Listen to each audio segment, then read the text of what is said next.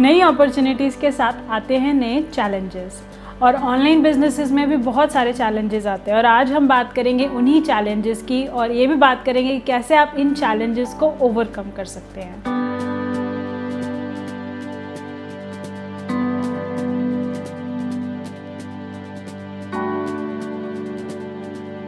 मेरा नाम है अंकिता कौशल और मैं मदद करती हूँ बिजनेसेस को ऑनलाइन सेटअप होने के लिए।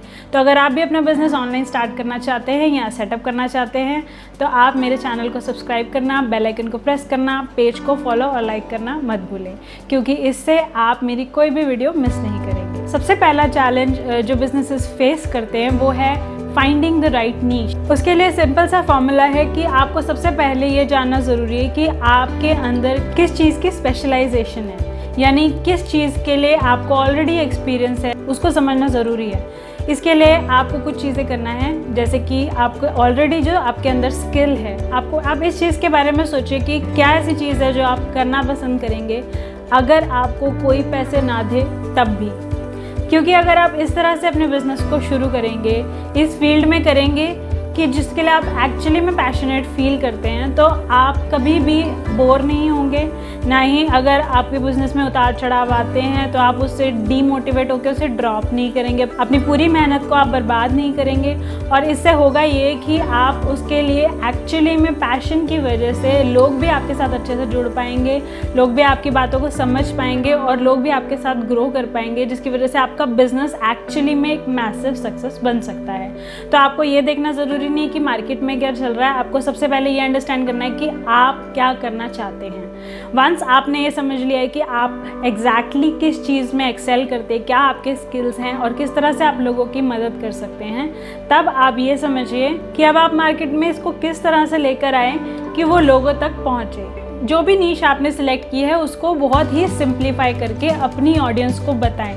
यानी कि ऑडियंस को कोई कन्फ्यूज़न नहीं होना चाहिए कि आप एग्जैक्टली exactly क्या करना चाह रहे हैं या क्या सिखाना चाह रहे हैं या क्या बताना चाह रहे हैं। दूसरा चैलेंज जो बिजनेसेस फेस करते हैं, वो है एक प्रोडक्ट को समझना। यानी क्या प्रोडक्ट आप सेल करें कि आपका बिज़नेस ग्रो हो। देखिए, पहले तो आपने नीच सेलेक्ट कर ली, यानी कि मान लीजिए कि आपने सोचा कि मैं कोई यूटिलिटी का प्रोडक्ट दूँगा या फिर मैं कोई मेकअप का प्रोडक्ट दूँगा।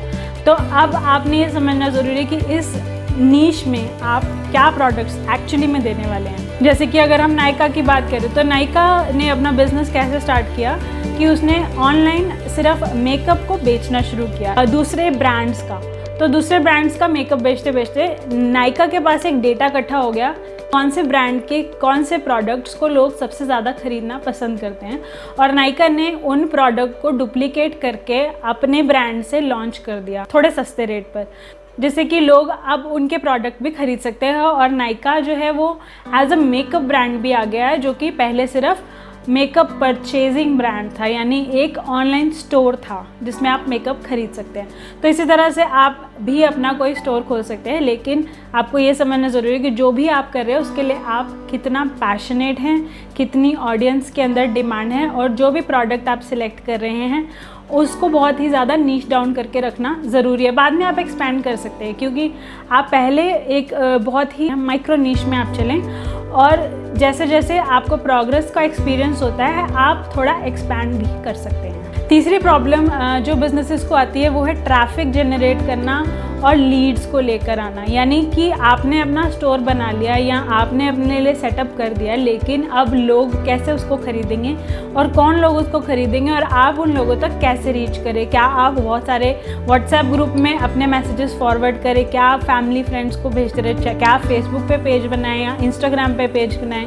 तो देखिए फेसबुक इंस्टाग्राम आप सब जगह पेज बना सकते हैं और ट्राई कीजिए कि आप एक्चुअली में जितना ज़्यादा हो सकता है उसको पुश करें। लेकिन आपको खुद सामने आना ज़रूरी है, यानी कि आपको खुद ऑडियंस के सामने आकर उनको अपने प्रोडक्ट के बारे में बताना ज़रूरी है, क्योंकि तभी आप नॉइज़ को कट कर पाएँगे। क्योंकि अगर आप सिर्फ़ किसी पिक्चर के पीछे छुपे रहेंगे तो आपकी ऑडियंस आपसे कनेक्ट नहीं कर पाएगी, ना ही वो आप पे भरोसा कर पाएगी। और जहाँ पे भरोसा नहीं है, वहाँ बिज़नेस नहीं होता चौथा प्रॉब्लम जो बिजनेसेस को आता है, वो है कस्टमर्स को रिटेन करना। देखिए, आपने बिज़नेस का आइडिया सिलेक्ट कर लिया, फिर आपने बिज़नेस को लॉन्च कर दिया, आपने बिज़नेस को ऑनलाइन सेटअप कर दिया, फिर आपने बिज़नेस पे ट्रैफ़िक लाया कस्टमर्स को लाए।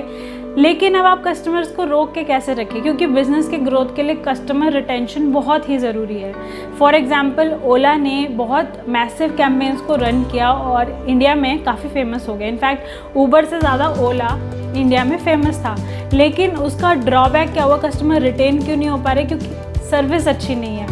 क्योंकि लोगों के साथ प्रॉब्लम हो रही है, क्योंकि कस्टमर के लिए सेंट्रिसिटी नहीं है। बहुत सारे लोग इसीलिए एक ब्रांड के साथ जुड़ते हैं because of good service and trust so it is important कि जब आप अपने बिज़नेस के लिए कस्टमर को एक्वायर करते हैं, आपको थोड़ा बहुत रिफंड भी देना पड़ सकता है। हो सकता है कि कभी कस्टमर आपके काम से या आपकी सर्विस से या फिर आपके प्रोडक्ट से सेटिस्फाइड नहीं है। और ये आपके लिए एक लॉस की डील हो जाती है। लेकिन अगर आप वहाँ पे कस्टमर को रिफ़ंड देते हैं या फिर कस्टमर के साथ कोऑपरेट करते हैं तो फिर आप अपने बिज़नेस के लिए एक ट्रस्ट बिल्ड करते हैं, जिससे कि आप कस्टमर की लॉयल्टी पा सकते हैं। यानी कि कस्टमर दोबारा आपके पास आना प्रेफर करेगा। चाहे उस, उसका पिछला एक्सपीरियंस अच्छा नहीं था, वो दोबारा आपके पास आएगा, वो दोबारा सर्विस लेगा। So this was my suggestions for you आप प्लीज़ मुझे कमेंट करके बताएँ अगर आपको ये पसंद आए और इन्हें उन लोगों के साथ ज़रूर शेयर करें जिन्हें भी आप ग्रो करते हुए देखना चाहते हैं। और यस मेरे चैनल को सब्सक्राइब करना बेल आइकन को प्रेस करना और पेज को लाइक करना मत भूलें। This is Ankita Kaushal signing off